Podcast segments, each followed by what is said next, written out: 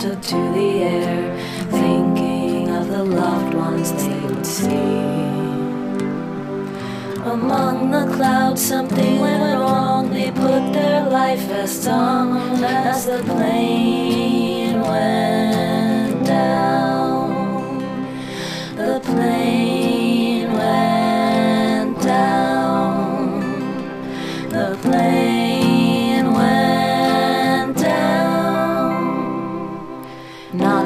Not so far, the flock of birds that borders the heavens and the earth heard the call of beings in distress.